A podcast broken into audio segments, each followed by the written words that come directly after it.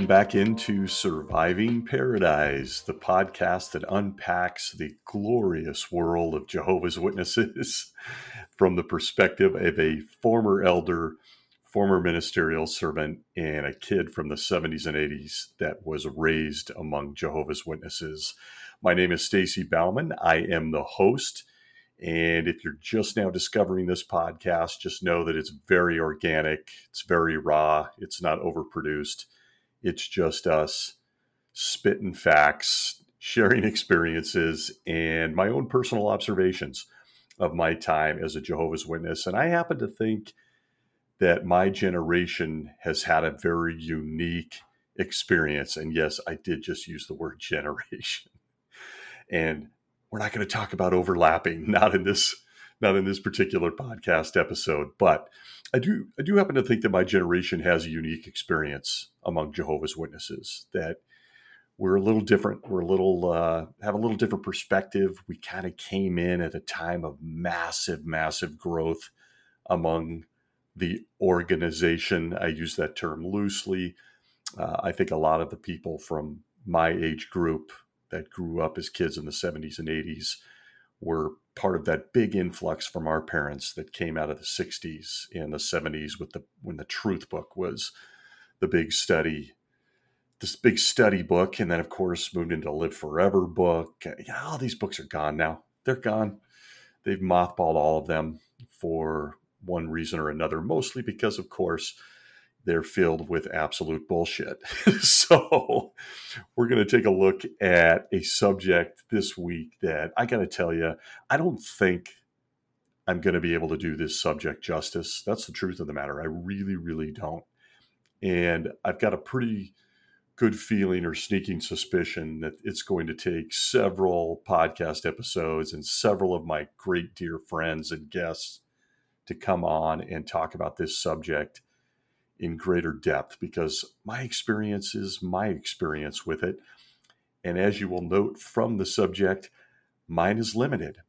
I want to talk this week about how Jehovah's Witnesses, the Watchtower Bible and Tract Society, treat women. And the subject of women is a loaded one, in my opinion, when it comes to Jehovah's Witnesses because I don't think outside of the horrific stuff that's been uncovered as in terms of child abuse in the last couple of decades among Jehovah's people, I don't think there's a demographic. God, it's so secular of people that are more mistreated, more disrespected, more minimized than females, women in Jehovah's Witnesses. And it's and it's something that goes back to the very, very beginning of this quote unquote religion. And in all fairness to this episode, I'll state that I was raised by a single mother. I think that that gives me a little bit of a different perspective. Have a have a baby sister. I tend to gravitate towards the nurturing and warmth of women. I think because of the way I was raised. Is that the best way to explain that? I don't know, but I I think that it really, because I grew up under that roof, that umbrella, if you will, it made me a good elder. I was more compassionate and empathetic, and I was more approachable. And that's not me bragging. It's just the facts because anybody who's been an elder knows there's plenty of guys who could give a shit about people among Jehovah's Witnesses. And I think that it gave me a little different perspective and it helped me to operate in a different way. But let's talk about women because from the beginning of this organization, the sisters, and if you're new to Jehovah's Witnesses, all women are called sisters in Jehovah's Witnesses. That's a whole subject matter unto itself. Brothers and sisters, uh, women have been really minimized, disrespected, and put in uh, just being blunt, deadly, deadly situations in this organization, this cult, this religion. And it's something that goes, as I stated, right back to the beginning. Now, I want to cover this from two different perspectives. For those that might still be believers, uh, Christians, if you will, and are just curious about Jehovah's Witnesses, or they've left Jehovah's Witnesses and they're still consider themselves a believer in whether it's Jehovah, Yahweh, or Jesus himself, you're going to see that it's kind of threaded through here. And the reason being that what Jehovah's Witnesses do and the way they treat women does not match in the least the New Testament or the way Jesus treated women in his time, in his story among the in the Gospels. Now, we won't get into the Old Testament because let's face it, women were treated like slaves, trash, murdered, killed, raped, minimized in the Old Testament as well. And don't come at me with that. You can grab any Bible and read the Old Testament and see women being grossly mistreated. And it was still going on, depending where you put the Bible and reality standards. I'm going to at least show respect to it. It was still going on in the times of Jesus, historically, according to the Bible, as a book, as a piece of literature. So, two different angles here. And you're going to see that much of what I have to say in reference to what Jesus and the Bible teaches about women doesn't even remotely match the crap that women put up with among Jehovah's Witnesses. So, to begin, Proverbs 31 30 through 31, King James Version says, Favor is deceitful and beauty is vain, but a woman that feareth the Lord shall be praised. So, early on in the Bible, for any reader of the Bible, it isn't difficult to see how God has viewed women throughout history. You don't have to travel too far into the book, into the book of Genesis, to find that women have a major impact on spirituality and society in general. And again, I have to come at this subject in two different ways from my perspective those that might still be believers and those that may not be, but still love, deeply appreciate, and recognize the power of females, of women. So I'm going to try to balance that. And that's why I say I don't think one episode covers this subject matter well. And I guess that's about the best way I can explain my viewpoint on that. But again, from the very beginning, if you're a Bible reader and still someone who looks at spiritual things from a Christian perspective, God made very clear that women were vital for life. To be candid, not one of us listening to this podcast episode or breathing exists without the power of women. Even if you're an evolutionist, it would be impossible to argue that we're all born of a woman and literally place our lives in her hands from conception, oftentimes right up until we pass away, we die. So if you're looking at the Bible at Genesis 2, verse 24, God Himself states, That is why a man will leave his father and his mother, and he will stick to his wife, and they will become one flesh. It's very easy to see the power of women and females and what an important role they play in life. I happen to think, I'm just going to be candid, that women are tougher, stronger uh, than men could ever be. In my opinion, and it's my podcast, so I get to say this. Uh, if it was up to men in our current form to create babies and carry them nine months, the human race would be long gone. we don't even do well with a stomach ache or on two hours of sleep. We don't do well. It's incredible watching the women I have in my life that I love, my mother, my grandmothers. It's incredible the power women have. And it's always just amazed me. So, even looking at the Bible in one verse, God encapsulated a man's entire life. You go from mother and you go to wife. As men, it's been stated scientifically throughout this, particularly the last 20, 30 years, that men tend to die younger or live much more uh, dangerous and decrepit lives without the power of a female in their life. So, again, looking back at the Bible, it's filled with examples of brave, strong, compassionate, powerful women. A person can literally read the Bible and they take their pick of those women who risked their lives, risked their reputations, risked everything to save others, including children. It, in fact, in the case of Esther, if you're a Bible reader, risked her life for an entire nation.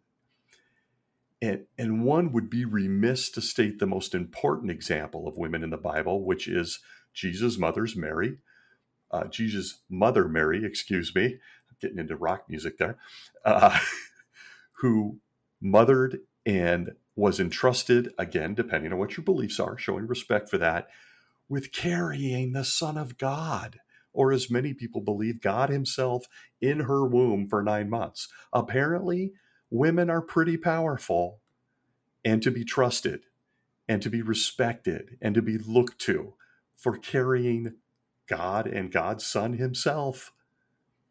So it's no small thing that God, again, according to the Bible, saw fit to include so many women in His inspired book.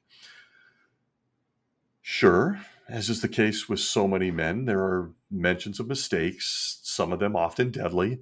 We know some women in the Bible that get a really bad rap, uh, whether you believe they are real people or not. Eve was one, Miriam, uh, Dinah, God forbid Dinah, she wanted to hang out with her friends. So she's now the example Jehovah's Witnesses hold up as bad association. Uh, there's Delilah, who was, uh, she the first, uh, she the first uh, haircut lady on, uh, what, what do they call those? The, the salon ladies. She's the first one on record cutting Samson's hair. We've got Job's wife, who was bitching and moaning at him uh, when times were tough. We've got uh, Bathsheba, who apparently just succumbed to King David and gave him whatever he wanted. I mean, look, we can find bad examples. But if, again, if you're looking strictly at the Bible, which is what Jehovah's Witnesses claim they do, there are far more examples of incredible women. Now, women that we are supposed to emulate, that we hold in high regard. Again, you could start with Mary if you want. But think about Rahab. She's another one. I was as a kid. I used to love that story. She hung the cord out the window and risked her life and the life of her family to hide the spies that Joshua sent into her home. Uh, how do you begin to talk about Abigail? Uh, I was a big King David guy. I studied him a lot when I was a witness elder uh, for a lot of reasons. We'll get into it at some point. But what about Abigail, who comes out to meet King David? He's on the way to kill her husband. Uh, Ruth, leads her her bravery led to her being in the line of Christ according to the Bible. So she became a great great great great great great great, great grandmother to Jesus himself. And of course, there's Sarah with Abraham, uh, who without complaint. I don't know many women that would want to do this today, but she lived in tents. Uh, when Abraham had, you know, he was a high roller, but apparently he decides to roll out into tents according because God speaks to him. Of course, God also tells him to kill his son subject for another day.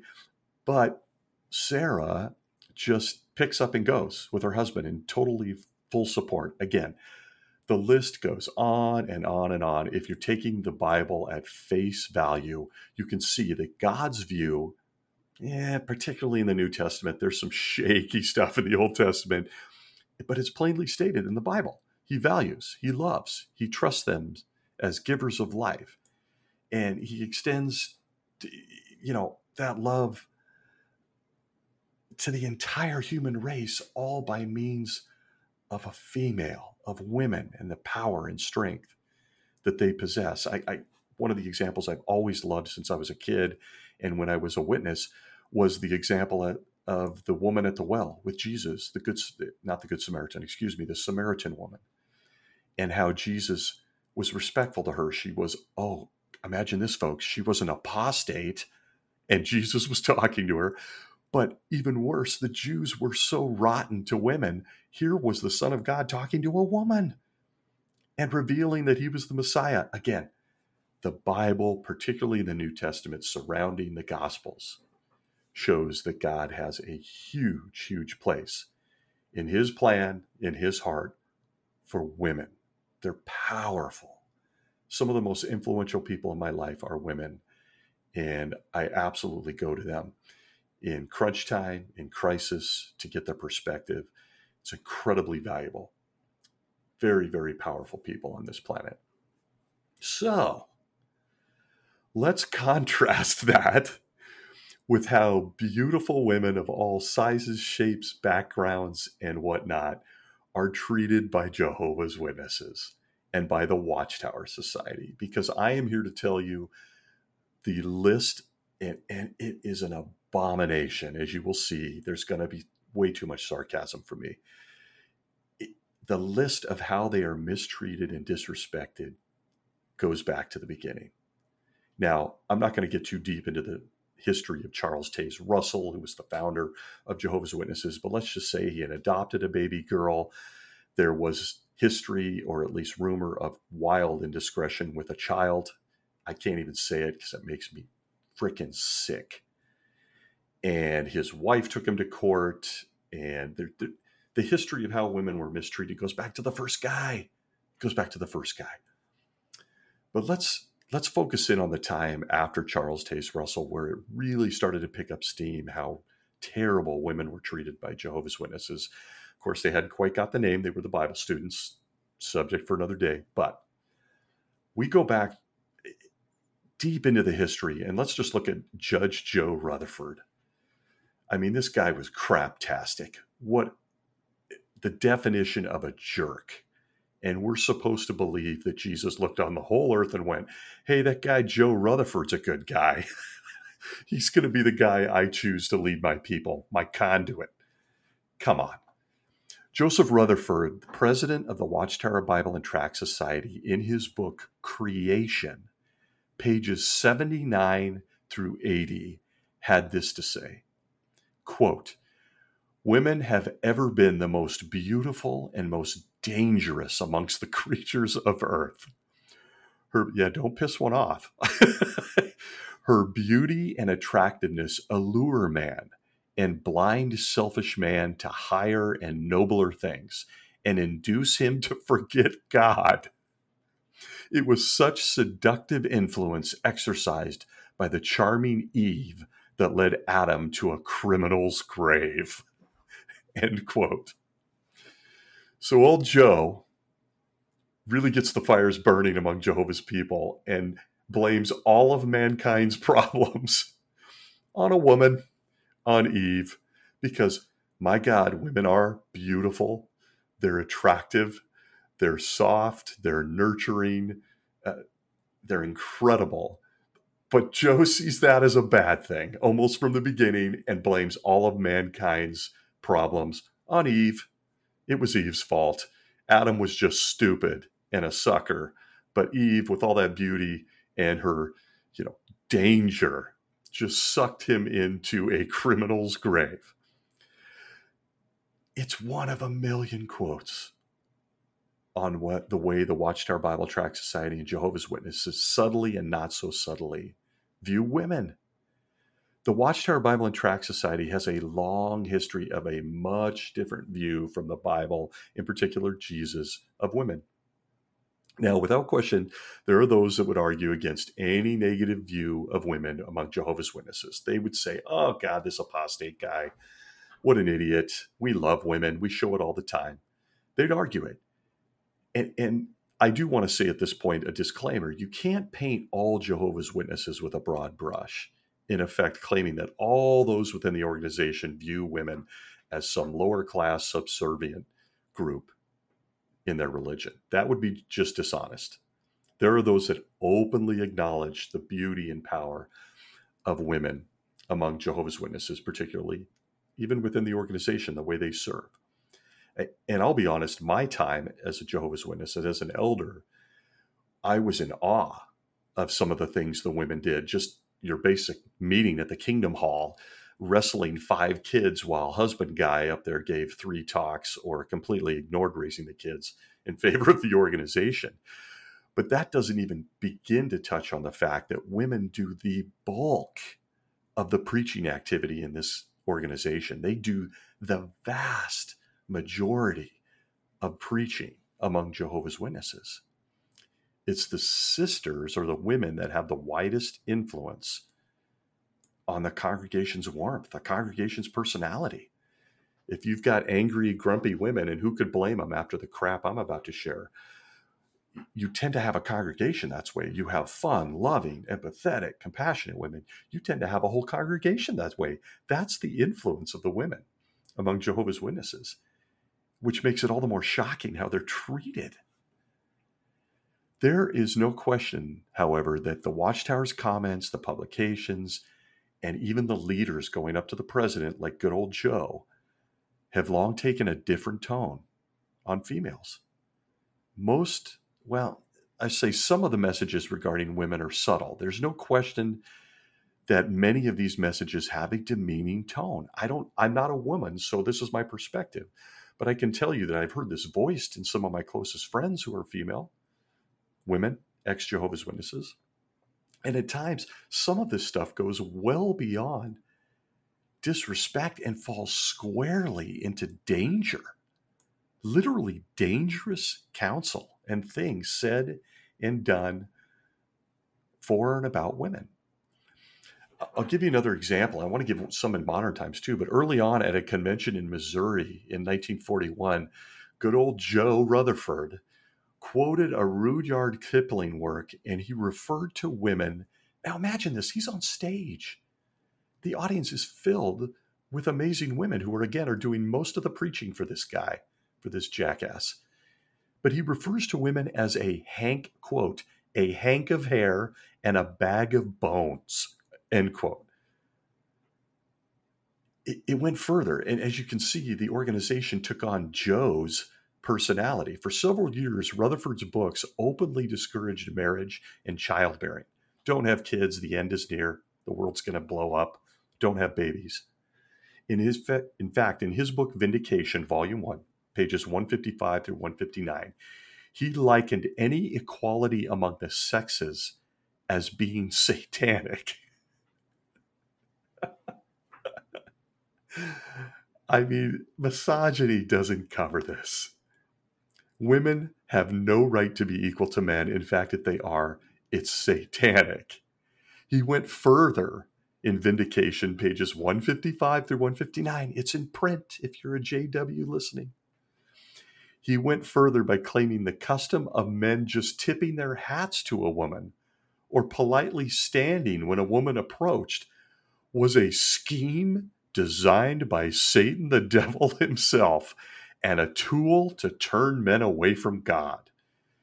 That they were effeminate and weak if they actually showed respect towards a female. this is the irony with Joe is that despite all of this, he was a known philanderer. He had had it's it's documented that he had a couple of affairs with women. His own wife didn't even attend his funeral. He's buried somewhere out in New York. Uh, well, allegedly. we'll get into Beth Sarim at some point. He may actually be under the the slab in the garage of a San Diego mansion, but that's a subject for another day.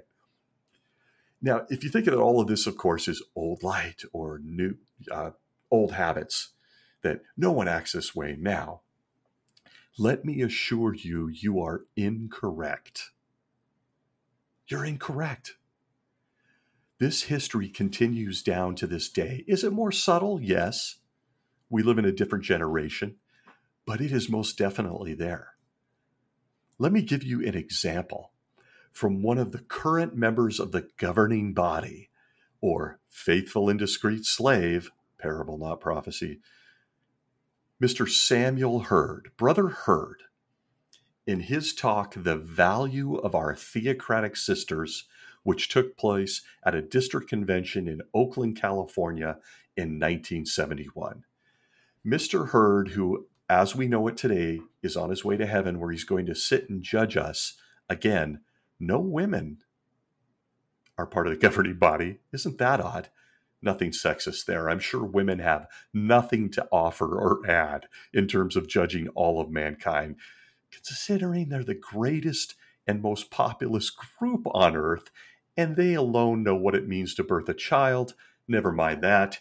Sam Herd, governing body member, had this to say The value of our theocratic sisters, 1971. Quote, You know, scientists say that the cranial capacity of a woman is 10% smaller than that of a man.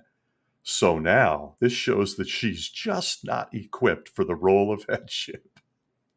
Her role is one of subjection to the man. Her role is that of submissiveness, and that means that she should recognize that she is a woman and be glad to be a woman. Never want to be what you're not equipped to be. Sometimes we hear her say, Oh, if, if, if, if, I, I. That's a quote, people. He did that. We're a man. I do this and I do that, as if to be wishing to be something that she's not designed to be. Do you know what that borders on? That borders on homosexuality. And do you know what the devil is doing nowadays? He's taking women who want to be men and makes men out of them. End quote. If you're a JW listening to that, that's one of your guys. Samuel Herd, The Value of Our Theocratic Sisters, his talk, Oakland, California, 1971. For anyone to say that this attitude doesn't continue down to this day for women among Jehovah's Witnesses or sisters, look, you're either drowning in cognitive dissonance or you're in such a denial that I would strongly encourage therapy because it is alive and well. Women among Jehovah's Witnesses are not allowed to hold any position of responsibility in a congregation, and I mean none. They're not allowed to teach in the congregation. If they're even in the presence of a man and they're going to say a prayer or they're going to teach or just read out of the Bible, they have to go find something to put over their head. They show you nice pictures in the Watchtower literature of scarves, but I've seen s- sisters when I was an elder or entered a robe as an elder who were teaching that took a Starbucks napkin and put it on their head as if that was supposed to denote respect. And you're saying to yourself, why would they do that? Let me tell you why they do that following the Apostle Paul's counsel that she is to cover her head when in the presence of a man. People, that could be a 12 year old boy in a car service group. I've seen women do it until I got there, or another guy, where she had to read or pray or teach. Women are held in such low regard that they are to take something out, no matter what it might be a napkin, a piece of paper, a scarf, I, and put it on their head in the presence of a man so as to show respect. This is still true among Jehovah's Witnesses. They're not allowed to serve as elders. They're not allowed to serve as ministerial servants. They can't be a branch president. They can't show any position of leadership. So some I know that there's people right now probably arguing who are still uh, on the fence. They'd argue that women can be pioneers. Do you know what that means if you're new to this? And these hour requirements have changed, so forgive me if I'm misquoting at this point. It's been a while. It means they can volunteer up to 90 hours a month. That might be a past goal. It's an ever changing hour requirement to get this title, pioneer. And what that means is for 90 hours a month, they're going out in field service, knocking on strangers' doors, telling them this message come into an organization where this is all they let me do. You got to talk to the guys. Even if you want to get baptized, they got to go over questions for you. I can't even do that. In layman's terms, they can bring in converts and they can place literature. I won't even go into the ridiculous leverage they put on on sisters on women in building kingdom halls or cleaning toilets after the meeting or doing every laborious low ranking thing among Jehovah's Witnesses, but they cannot conduct a Bible study with a man or in a man's presence. They are simply used to do all of the yucky stuff. It's incredible. It's demeaning, it's disrespectful, and it's downright mind boggling. Now, if you don't believe this, I encourage you to look up all the just hundreds of references to this within the pages of the Watchtower Awake and other publications of Jehovah's Witnesses. I'll give you an example. The Awake of 2010, July, page 29. And this is a direct quote. Quote, Nowhere in the Bible, however, are women told to stand before the congregation to teach. Rather, the Apostle Paul instructed them to keep quiet in the meetings. Why? One reason he wrote is so things that would be done, so that things would be done in a proper and orderly way. For the congregation to run smoothly, God has assigned the role of teaching to one group. End quote. Misogyny. Women are told to keep quiet, keep their place, pipe down, let the guys do it. Because as we heard from Samuel Herd, the guy that's going to be judging all of us on listening to this podcast, women have smaller brains, so they're simply not capable. Misogyny. Out and out misogyny. Disgusting, disturbing. But here's one of my favorite examples. If you want to see the degree that Jehovah's Witnesses will go to keep a woman quiet or in her place or to show respect, as they like to say it. In the 2016 edition of the songbook, Sing Out Joyfully. Now, some of us listening remember the old pink songbooks, and then, of course, there was the brown one, Sing Out Joyfully. The song Guard Your Heart was changed to We Guard Our Hearts. Now, the reason for such a seemingly minor change will blow your mind. Are you ready for this? When a sister sang that song, Guard Your Heart, it could be taken that she is telling a brother what to do. if you're a Jehovah's Witness listening to this, they changed the songbook for this reason.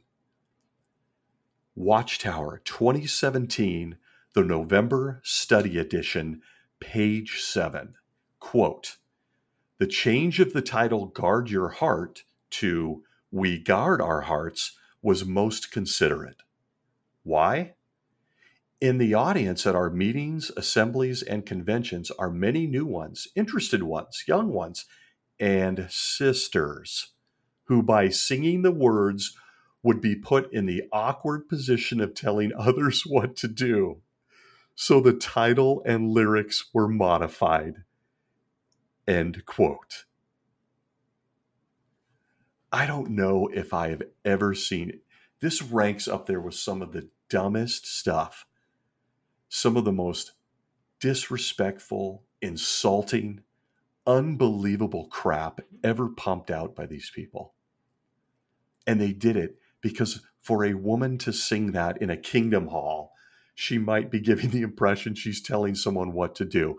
Newsflash to the governing body.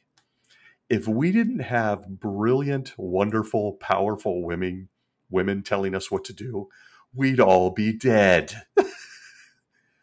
I owe everything to my mother, to the many beautiful women who've given me advice and been great friends, loyal friends throughout my lifetime. But for if you're a Jehovah's Witness and you're listening to this, or you're just an X1 and you're entertained as I am in some sick way, is this not one of the most shocking things they've ever done? They've changed, of course, we won't even get into the ever changing songbooks, but they literally changed lyrics so that women weren't telling people what to do. What? What? I'm waiting to hear of a, of a mother or a woman being disfellowshipped for her telling her children to clean their room at this point and one of them is a son. The level of misogyny amongst Jehovah's Witnesses goes unchecked. It's sickening. And you heard me quote from the, the highest ranking members of Jehovah's Witnesses, the governing body, the governing body, which does not include one woman, despite the fact that, again, the anointed include zillions of women according to their teaching, but they eliminated all them, you know, recently in 2012 and made it just the eight guys in upstate New York. Can you imagine the wives of these guys? Can you imagine that? Where do they rank? What do, what do they do their dreams just die every morning? I it's just absolutely shocking conduct.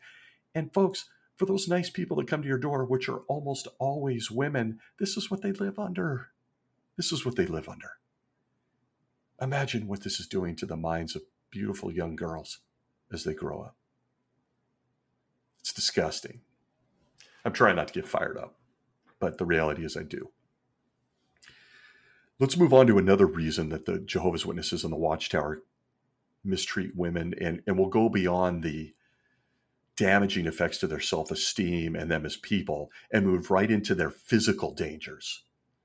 The downright deadly crap that this organization spews out with women in mind, putting them in dangerous situations. So, misogyny is one thing, and in itself is horrific and terrible. But the Watchtower has at times crossed over from terrible to downright deadly all made under this umbrella that they are God's organization and they demand strict obedience. As we've talked about with these governing body, we're to obey them even if we don't understand it. That's their command. It's in print. If you're a Jehovah's Witness, read your own literature. Everything we talk about here comes from your own stuff. But nowhere has this been more deadly when it comes to, and, and we're living in this world now, and I'm going to just look, I'm going to say it quite openly, this is a really hard subject for me. Uh, I get emotional, I get angry, I get brokenhearted. But we live in a world now where women and children are treated terrible. In some cases, they're in danger. And Jehovah's Witnesses pitch it. They pitch it. Nowhere is this more apparent than in this matter of rape. At one time, Jehovah's Witnesses had to tackle the subject because, of course, somebody may have been have suffered at the hands of this horrific crime or may have known someone that was or were dealing with it in their ministry whatever the case may be they decided they're going to comment on it okay the awake magazine of 1989 august 22nd page 24 states and i quote if a woman does not cry out when attacked it indicates she is submitting to the man and is committing a sin against jehovah End quote. The Watchtower of 1964, January 15th, pages 63 through 64. Quote Thus, if a Christian woman does not cry out and does not put forth every effort to flee, she would be viewed as consenting to the violation. End quote. You haven't lost me. I just can't ever get used to reading that. And for any of us, I don't care who you are, that is close with their mothers, their sisters, other beautiful women. Eh, Can you fathom that they pass off that this is coming from a God of love, that this is coming from Jesus himself? And it's amazing because their view on rape and violent crimes against women has actually vacillated at times, depending on the decade, and who was writing the articles. Stunning, stunning stuff.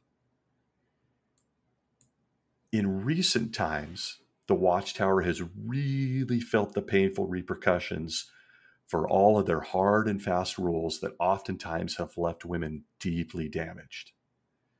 The recent exposure in the last 20, 30 years of pedophilia within Jehovah's Witnesses that's run rampant for decades I mean, those rumors go back to Charles Taze Russell, folks, with his adopted daughter.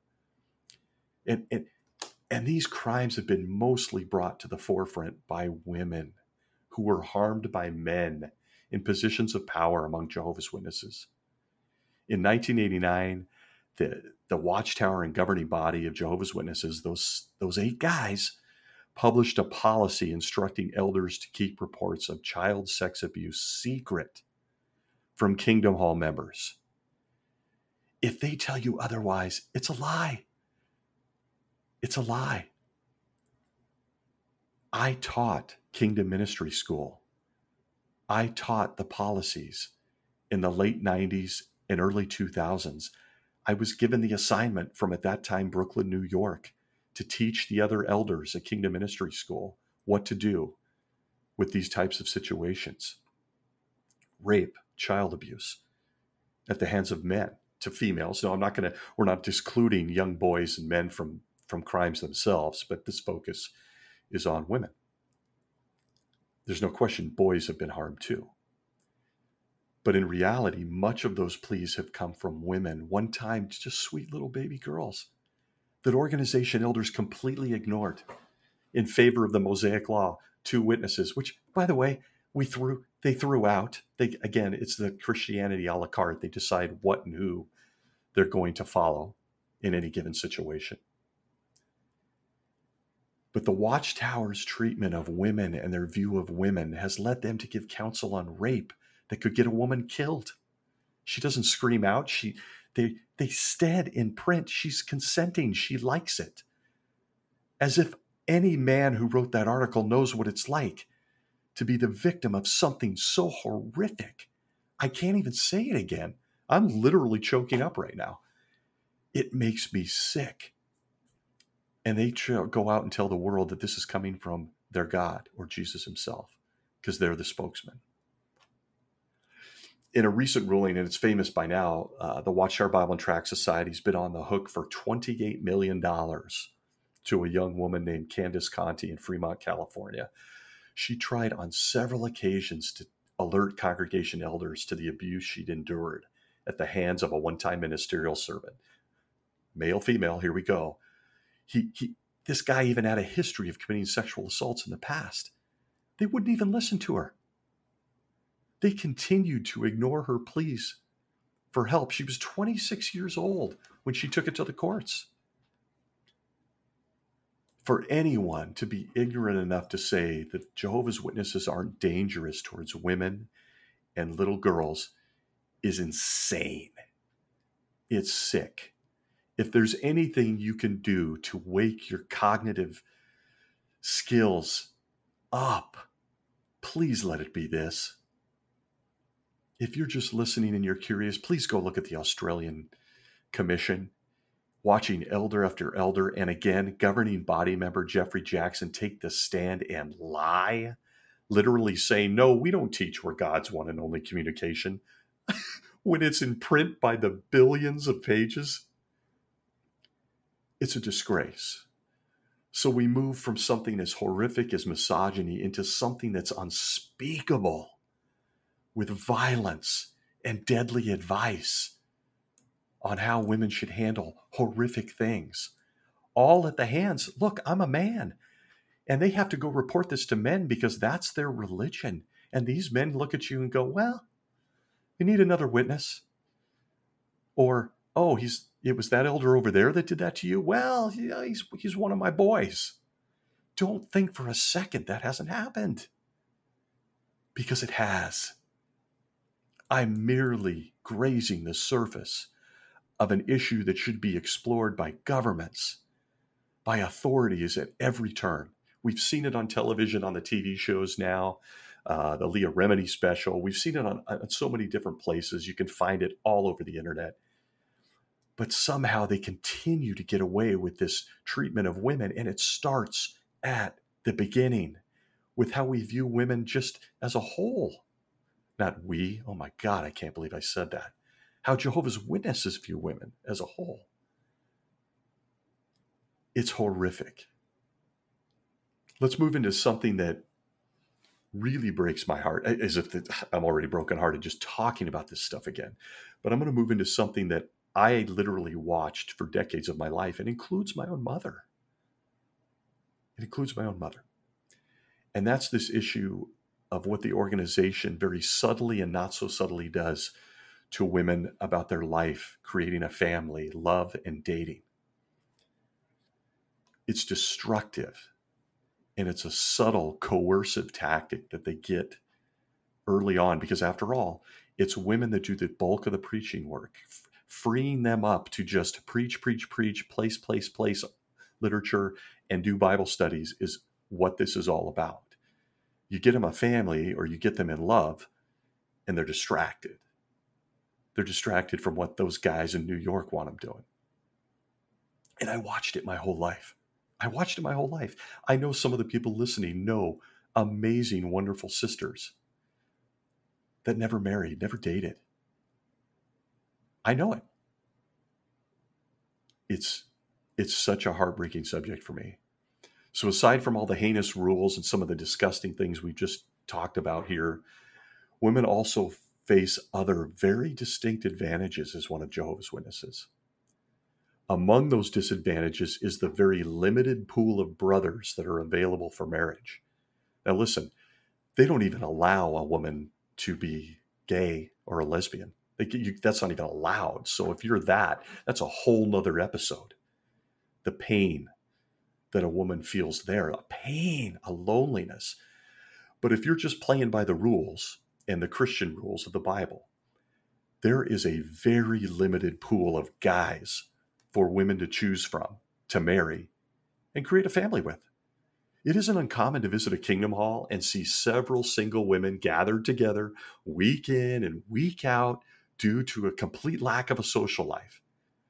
In many cases, and I've seen this, you'll go to a congregation and you'll find older women who've either lost their husbands or can't meet another eligible man in the congregation to marry. I mean, these guys in New York go so far as to say you shouldn't be even involved with a man unless he's an elder or ministerial servant, narrowing it down even further to almost nobody to choose from. You might have eight to 10 in a kingdom hall. What are these women supposed to do?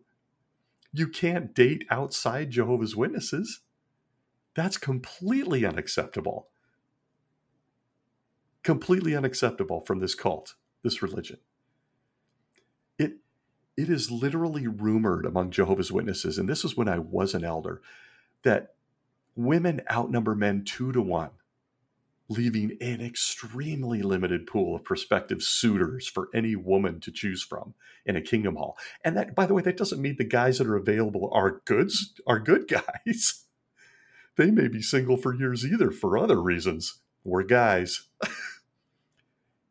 it you can see how if you're strictly looking at it as a numbers game, a woman growing up a Jehovah's Witness or being baptized into Jehovah's Witnesses limits her entire life. She may never have a family. She may never meet a nice man. And you're going, what? And you think, how does this happen? Why are they allowing all this? Why are they allowing this? They are commanded to live this lifestyle. The watchtower is strict in its belief that Jehovah's Witnesses should only date and marry other Jehovah's Witnesses. The Watchtower of July 1st, 2004, page 30 says this quote, Would it be wise then for a dedicated Christian to pursue courtship and marriage with someone who has been accepted as an unbaptized pub- publisher since strictly speaking Paul's counsel recorded at 2 Corinthians 6:14 could not apply in that case? No, that is not wise. Why not? Because of the direct counsel Paul gave regarding Christian widows. Paul wrote, She is free to be married to whom she wants, only in the Lord. In their belief system, only in Jehovah's Witnesses. In harmony with that counsel, dedicated Christians read women are urged to seek marriage mates only among those who are in the Lord. Read Jehovah's Witnesses, end quote. That same article goes on to explain what Paul meant by only in the Lord. Of course, he meant only one of Jehovah's Witnesses. The result has been devastation. Don't fool yourselves. There have been thousands of beautiful women who either stay single their whole life so they can slave for the Watchtower Society, or they marry the first eligible guy that comes along within the congregation. I've seen this. It leads to pain, sorrow, depression, because they, they don't necessarily love him. He's just the only guy available. That's all they got. They got this limited pool to choose from. I'm not minimizing this. This is an issue. So unless they decide to leave Jehovah's Witnesses, many sisters or women are doomed to a life of being single. Many people, uh, or women in this case, choose to be single, not having many options in whatever area they may live in. Or in many cases, what you'll see is this beautiful women become involved with an quote unbeliever and being labeled weak. And in many cases, because men who may not follow Christian guidelines or anything, they're expecting things in a relationship. You know what I mean. We're all grown up people here, sex. And so the sister or the woman finds herself in a situation. And by the way, she wants it too. It's called natural way we as people live. we like each other. I like you. Let's do things. but that's really seriously some of their only options if you're a female. And I've seen this by the literally dozens of women I know. I, I almost every congregation I visited to give a public talk, you'd look into the back of the hall, and there in in the last aisle are three to four, and it's amazing to see their age ranges. Maybe an older sister with a young, beautiful sister with a sister in her 20s or 30s, and then maybe a young one at 18. They all sit together, gathered, gaining strength from one another, bonding together, uh, not, maybe not interested in marriage. It's certainly not required, or they are, but they can't meet a nice man. They certainly can't meet a nice woman. That leads to disfellowshipping and shunning. So they're literally limited. Has to be a man, has to be a good man, has to be a Jehovah's Witness man. And it just narrows the field down to nothing. And so you'll see these incredible people, incredible women among Jehovah's Witnesses who never get to experience the love and joy of being with someone that cares about them. It's horrific. Angers me. And, and, yeah, you're right. By, by this point in this episode, I'm just drained just thinking about this stuff. I don't think there's a group among Jehovah's Witnesses who have a more difficult life than women. And it's really for that reason that you'll find that a vast majority of the females among Jehovah's Witnesses, and I'm not even being hyperbolic here or exaggerating, the vast majority really suffer from depression, even if it's low grade. There was a study in 1977, Montag did a study that estimated that the mental illness rate of Jehovah's Witnesses is approximately 10 to 16 times higher than the rate for the general non witness population. Another, Dr. Spencer in 75, found that Jehovah's Witnesses experienced a rate of diagnosable mental problems at a rate of 1.54 times the general population and found diagnosis of paranoid schizophrenia to be 3.68 times more common in the membership than usually found. The source for that, if you'd like to read it for yourself, is the Social Compass Study, Havor Montag. We've already stated that the vast majority of Jehovah's Witnesses are women. So, with those kind of depression rates, you can see just how awful this lifestyle can be for a woman who decides to be a Jehovah's Witness. All of this just seems to almost pale in comparison, or at least, I guess, in the very least, get started at a young age, depending on your exposure to Jehovah's Witnesses from the get go, and it's done subtly. Every week, at least in my time as a Jehovah's Witness, you're at the Kingdom Hall two, three times a week. Then there's service on the other day. Then on the nights you have free, you should be studying. And every one of those messages are just wrought with messages of unworthiness and the push for more. It's not difficult to see how a woman's self esteem takes a hit. I was so shocked at how many in the congregation were taking antidepressants, especially within the congregation I personally served as an elder for many years. I can't give you figures or statistics. I can tell you from personal experience that the vast majority of those who were suffering from depression were women in the congregation I was in.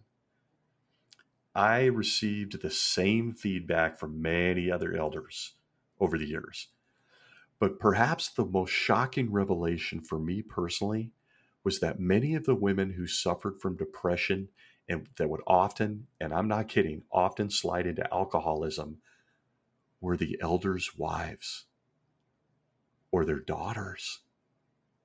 And in my time as an elder, I dealt primarily with helping many of my fellow elders' teenage daughters, who I love immensely on more than one occasion, this guy got called out in the middle of the night to comfort someone having suicidal thoughts.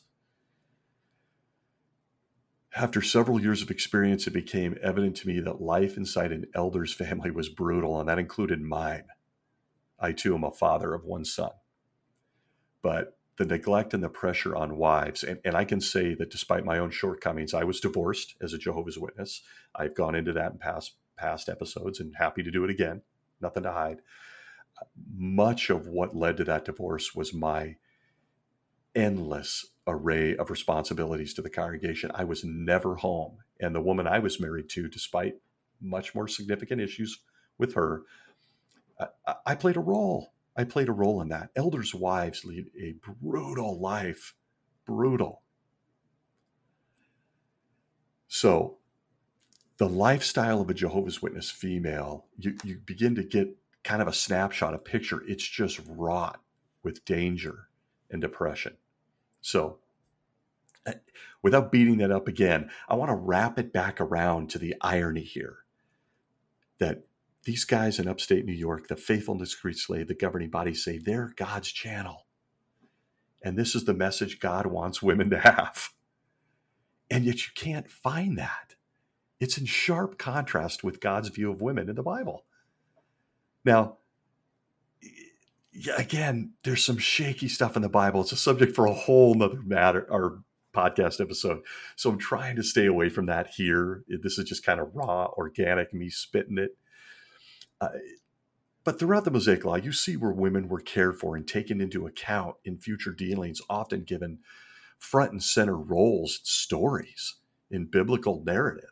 I mean, Proverbs chapter 31 is a chapter completely devoted to the amazing character of a woman and what she means to this universe, particularly to any man who's blessed to be with a great woman. Uh, and, and for women too. Yeah, because I'm no longer a Jehovah's Witness. So the wonderful female partners of other females that are just amazing people. But when you look at the Bible, you just don't see the messaging. And, and I gave reeled off like three gut punch examples of things that have always bothered me about how women are treated as Jehovah's Witnesses. But but if you look at Jesus, you're just taking him as a narrative, his story. Jesus treated women with great respect and reverence. As I mentioned, the first person he ever revealed his identity to as the Messiah was a Samaritan woman at the well. She not only was an apostate, oh boy, he was talking to her. Jewish men whether they were Jews or Samaritans, did not hold women in high regard. But here was Jesus sitting there having a conversation with her. Jesus also showed deep devotion to his mother. Even as he's hanging on the stake, as the narrative goes, he makes sure that his apostles know that they are to take care of his mother. And I got to tell you, one of my favorite accounts in the Bible, and I leveraged it all the time in shepherding calls, in my public talks. And Mark chapter 5, we see one of my, what I think is just one of the most powerful accounts in the Bible. And that is where Jesus handles the woman who is suffering from a flow of blood. And uh, when you look at that example and how he cares for her, and if, do you know how many laws she broke according to the Mosaic law? She should have been killed. She was endangering and making everyone around her unclean by Jewish tradition because she was bleeding. She was having menstruation, something that apparently God, uh, you know, allowed in the childbearing process for female biology. But nonetheless, Jesus showed incredible compassion and kindness to her, something you won't see elders do when a woman comes to them with, I'm depressed for the 50th time, or I'm lonely. I want to meet someone and start a family. Or, look, I think I might be gay. Or, look, I was touched inappropriately by someone in this congregation. Elders don't treat women with the same compassion Jesus did. Now, again, I'm not making blanket examples. There's good guys out there, there's good men who became elders. Most of them leave. But overall, you'll see endless examples of how they just minimize whatever a female may be going through. And yet Jesus didn't do that. If you look at just those three or four examples I just married or mentioned, excuse me, Mary, the woman with the flow of blood, the Samaritan woman at the well, I could go into Mary Magdalene. I could go into how Jesus treated. He first appeared to women when he was resurrected, not the apostles, women. If you compare that with the remarks the printed words, or all of the direction from the Watchtower Society, its presidents, and its got and its governing body, uh, you see that their view of women is downright criminal. It's impossible to label every teaching or person among Jehovah's Witnesses demeaning to women. It's clear that much of what a woman is exposed to at her local kingdom hall, however, is harmful, even if it's subtle, even if it's slow drip torture. No, you can't teach but here's a uh, toilet plunger. If you wouldn't mind going in the women's room at the Kingdom Hall and cleaning it or unclogging it, that would be cool. That's a privilege, sister. You're privileged. this is what a sister or a woman is reduced to among Jehovah's Witnesses. And I'm sorry, I feel strongly about it. I, I expect to get lots of comments on this. I'm sure there will be those that disagree. But I witnessed it my entire life. I witnessed it in my own family none of it even remotely matches up with the way Jesus treated women. Jehovah's Witnesses see them as labor, they see them as preachers. They can now roll out a cart and stand there. They want them to be good mothers. They want them, and I'm this is quoting them, to shut up and know their place. These are all modern day quotes from those guys in New York. These aren't reaching back old light. This is new stuff but none of it matches what you easily see in the Bible's version of Jesus, where he consistently used the word daughter when speaking to women. Is there anything more precious on this planet than a beautiful baby girl? They're the sweetest, cutest things you'll ever see. And Jesus said, daughter, when he spoke to women. The unconditional love of a parent. None of that None of that matches the way Jehovah's Witnesses treat women. And it certainly doesn't match that great guy who really got the ball rolling for this religion, Watchtower President Joe Rutherford, who went on to say, as noted, that women are nothing more than a hank of hair and a bag of bones. More of a diatribe this week, folks. Uh, the the state of the world, the last few years, even in recent times, recent weeks, and my own affinity for the female aura and power. I, I think it was time this was weighing on my mind to just get a few of those things off my chest. I can tell you as a former elder, I could tell hair raising stories in judicial meetings. Uh, I, am very, very, as I said, will be raw, organic, blunt, and candid. I, I can think of one judicial meeting I was a part of that just breaks my heart. Uh, not because she was necessarily a great woman, she really wasn't. She was she had character issues, but the fact that we wouldn't do anything to her husband, who was equally not a good person, really, really bad, bad situation. Uh, my role in that as the chair of the judicial committee and not doing something about his conduct uh, haunts me to this day because I couldn't, according to our own rules. But I can tell you, I'll get into that in the future. I'm going to share those stories. I really am.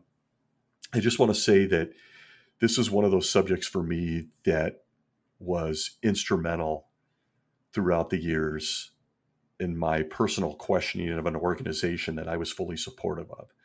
It continues to be one of the headline reasons I literally am disgusted with that faith, cult, religion, whatever word you want to put to it.